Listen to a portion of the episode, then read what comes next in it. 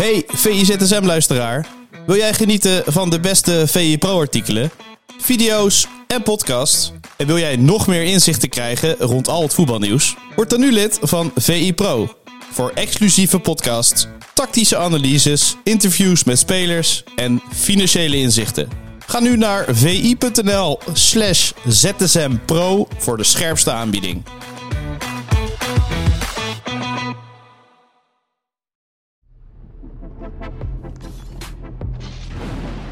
Goedemorgen en welkom bij een nieuwe aflevering van VIZSM, de dagelijkse podcast van Voetbal International, waarin we jullie meenemen het allerlaatste nieuws. Mijn naam is Jarne Vij en ik zit zoals vaak aan tafel met hoofdredacteur Pieter Zwart. Na een toch wel korte nacht kunnen we zeggen.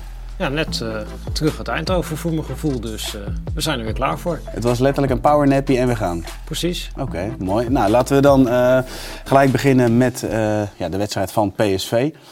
Um, mooie wedstrijd. Toch denk ik dat PSV misschien wel had moeten winnen. Ik denk dat dat een beetje de conclusie is. En dan meer had moeten winnen in de zin van je weet, je gaat daar naar Dortmund, uh, naar die uh, gele band. Ja, alle clichés kun je daarover uh, uit de kast halen. Maar het is natuurlijk duidelijk dat uh, Dortmund thuis sterker is dan dat ze uit zijn.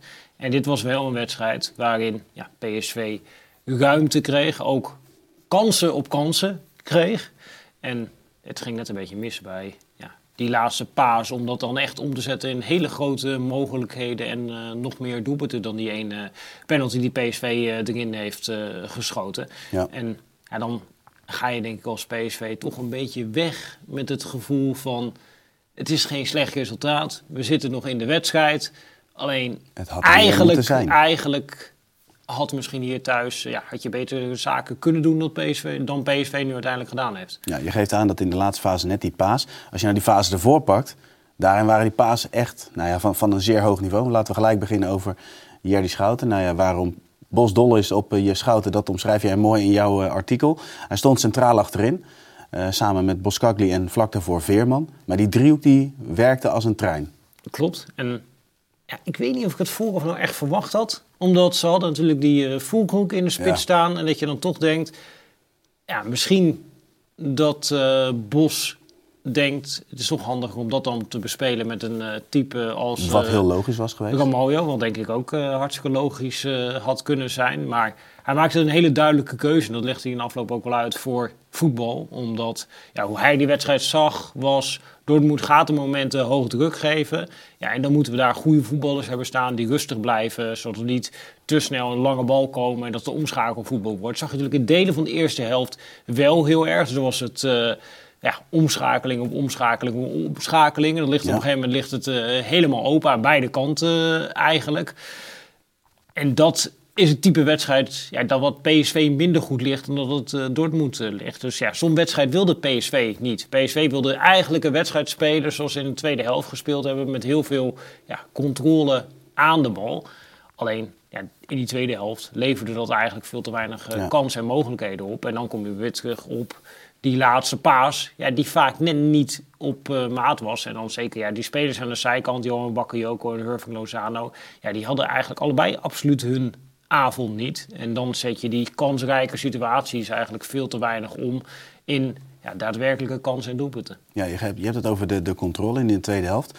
Uh, die wilde Bos gra ook graag. Maar in eerste instantie kregen ze te maken met Dortmund dat echt hoog en agressief druk zetten. Hoe lastig is het om, om daar dan toch onderuit te spelen? Want zijn doel is eigenlijk er onderuit blijven spelen om uiteindelijk die controle te pakken, waardoor zij terug gaan plooien. Maar hoe intensief is dat? Ja, dat is heel uh, intensief. Uh, ja, dat kun je natuurlijk ook goed zien in het stadion. Dat, uh, dat gaat met een enorm uh, tempo waarmee uh, Dortmund dat doen. Ze staan behoorlijk ja, compact. En al die spelers ja, die zijn fit. Die kunnen ook die intensiteit halen. Je zag op het einde van de wedstrijd dat best wel wat spelers voor PSV... uh, een beetje krampverschijnselen begonnen te krijgen. Ja. ja bij Dortmund spelen ze wekelijks in deze intensiteit. Daar zijn ze dat gewend.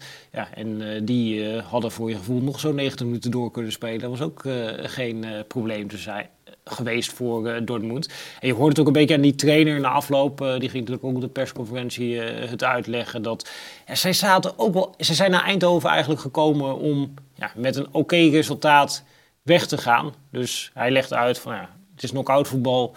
Je moet gewoon na die eerste wedstrijd nog perspectief houden. En dat was natuurlijk de reden dat hij op een gegeven moment... nou ja, Marius Wolf, die wordt als vleugelaanvaller ingezet. Dat is eigenlijk ja, een, een, vleugelverdediger. Maar die komt er dan bij omdat hij dacht van, oh ja, dus, ze krijgen wat uh, momentum bij PSV over die linkerflank met uh, Dest, uh, Veerman en Lozano. Nou, dan zet ik dat gewoon wel even dicht. En later zag je dat Bakayoko een paar keer aan de binnenkant kwam. Toen zei hij, ja, Wolf, gaan we weer naar de linkerkant. Dan zetten we Brand aan die rechterkant neer.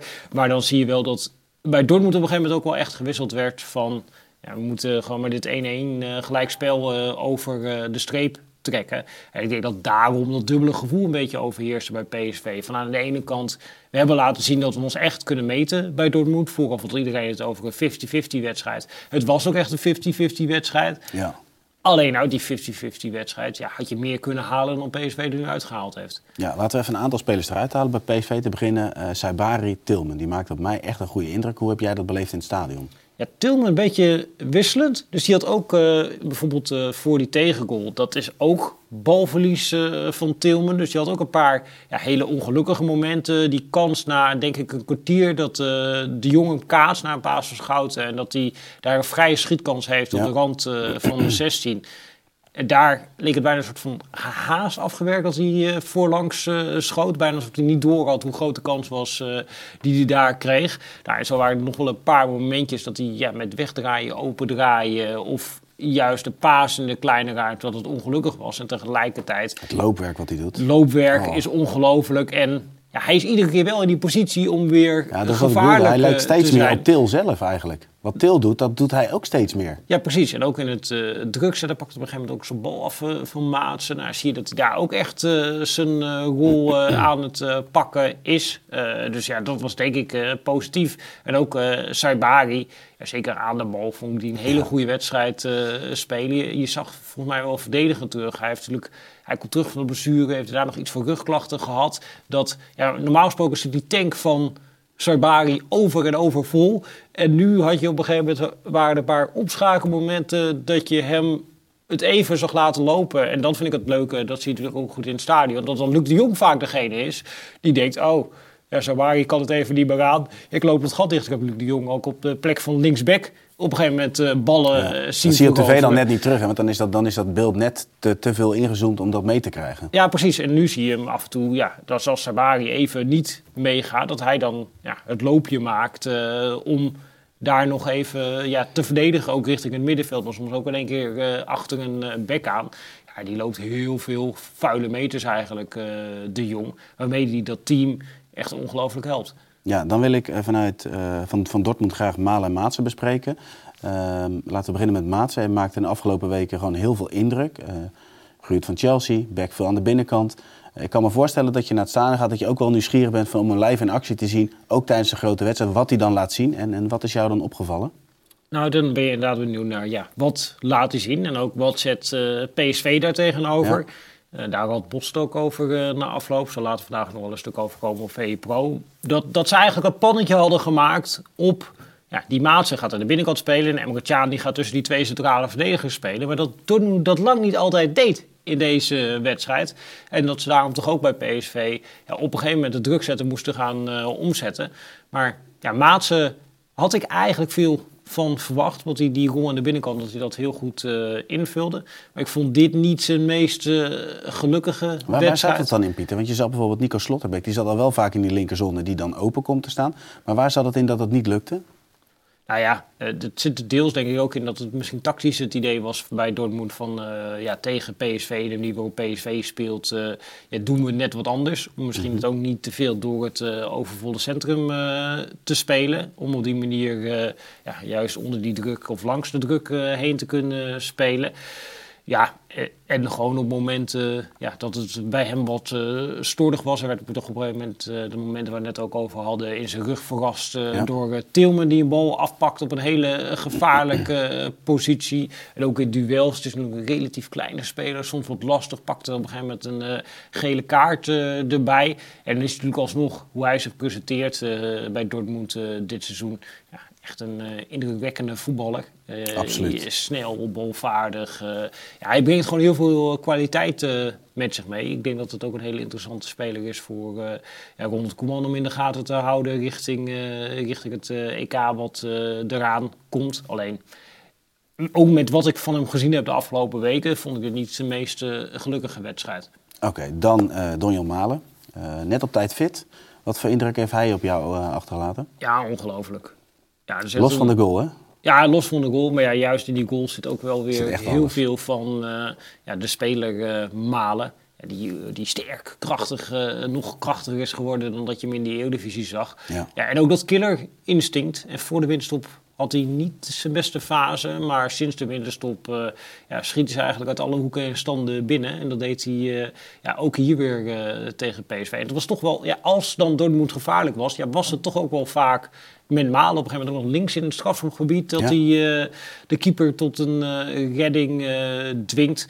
ja, dat, dat is toch die bewegelijkheid van Malen aanvoelen, ook waar ontstaat ruimte uh, en dan heel erg doelgericht zijn. Ja, dat is denk ik wel echt een nieuwe Malen die je bij uh, Dortmund uh, ziet opstaan. en ja, het is natuurlijk ook best wel lastig om hem te verdedigen, omdat hij vanaf die zijkant, hij blijft niet echt aan die zijkant staan en gaat op een gegeven moment bewegen. En dan is de vraag, ja, wie moet hem daar dan oppakken. Uh, en ja, als daar even een momentje twijfel is, want ja, bij PSV stond vaak best die organisatie oké bij ja. balverlies. Maar als het even niet zo was, ja, dan was iedere keer toch weer uh, malen vertrokken. En dat is, ja, zeker op de counter is hij gewoon een gigantisch wapen voor dit team. Ja, ook goed nieuws voor Nederland en voor Ronald Koeman. Uh, tot slot, de return is over drie weken. Um, PSV heeft nu de kans laten liggen om meer eruit te halen dan dit gelijkspel. Hoe schat jij de kans in? Ja, het was 50-50 denk ik, uh, voor. Het is nu net iets minder dan 50-50. En dat heeft gewoon te maken met dat uh, ja, Dortmund het thuisvoordeel heeft. En tegelijkertijd moet je er ook bij zeggen...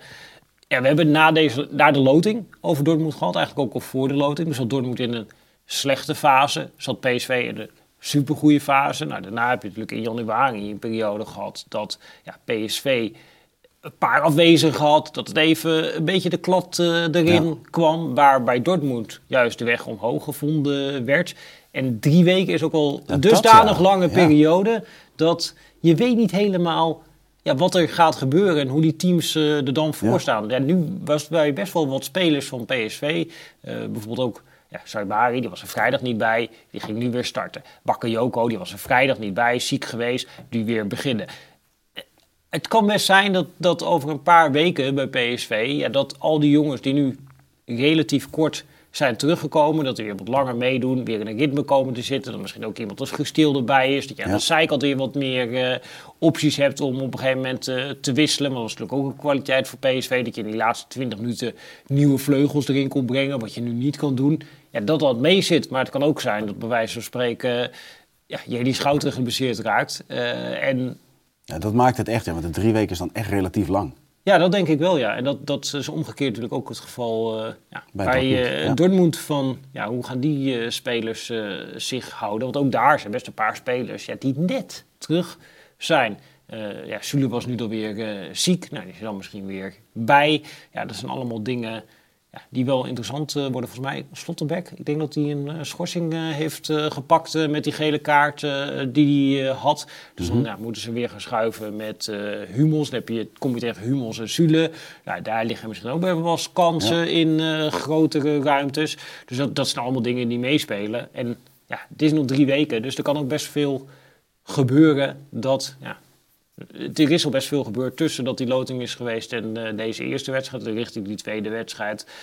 Ja, dan kun je ook het beste, denk ik, in die week inschatten hoe ze er echt voor staan. Op dit moment zou ik denken, ja, met het thuisvoordeel dat Dortmund net iets betere kaarten heeft dan PSV. En aan de andere kant, ja, een Nederlandse ploeg is nog volop in de race om gewoon uh, de kwartfinale van de Champions League te bereiken.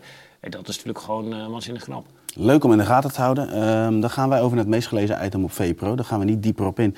Uh, Tom heeft een nieuwe aflevering van Munt en Punten gemaakt. En daarin eh, beschrijft hij eigenlijk van hoe rijk Dortmund is. Dat is leuk in aanloop naar de return. Want er zit zo'n dikke 300, euro, 300 eh, miljoen euro verschil. 300 euro zou dat zou, dat zou goed, Dan zou PSV het echt goed doen. 300 miljoen euro tussen. Dus uh, dat verschil is enorm. Een aanrader in aanloop daar naartoe. En in deze context natuurlijk ook wel ja, goed om nog even te benoemen dat eigenlijk is het dus gewoon absurd wat PSV laat zien Daarom. tegen Dortmund. We hebben het over, ja, we zouden misschien eh, moeten winnen, et cetera, et cetera. En dan heeft PSV nog een financieel goed jaar gehad. Ja, en als je dan naar de budgetten kijkt, dan eh, ja, flik je eigenlijk al het onmogelijke door een spel eh, hier eruit te slepen. Bizar. ja. Het was trouwens overigens 324 miljoen verschil.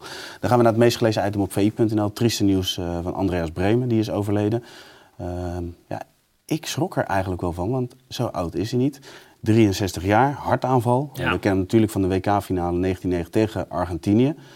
Ehm, ja, het is nu de tweede WK-held. Beckenbauer ook al. Ja, en de tijd. is natuurlijk een eh, ander eh, tijdperk. Ja. En dit is eigenlijk het tijdperk waarvan je nog niet verwacht dat eh, ja, spelers gaan. Hij was natuurlijk ja, van dat Inter in de Ja. periode zeg maar, met, Met Matthäus. Klinsmann ten opzichte, eh, ja, Matthäus inderdaad, het Duitse Inter ten opzichte van het Nederlandse Milan met eh, ja, Van Basten, Rijkaard. Ja, en dat kun je je eigenlijk nog niet voorstellen dat die generatie in Nederland eh, zou eh, overlijden. En dat, ja, dat is nu wel gebeurd bij deze Duitse WK-held. Dus eh, ja, dat komt denk ik voor iedereen eh, als een eh, totale schok. Ja, het was een prachtige voetballer. Heel triest nieuws voor Duitsland en iedereen die voetbal een warm hart toedraagt. Ehm, ja, Pieter, dit was de VZSM van de woensdag. Morgen zijn we uiteraard weer terug in een nieuwe aflevering. Ja, dan vooruitblikken weer op een nieuw Europees avondje. Precies, we hebben er zin in. Pieter, dankjewel en tot de volgende.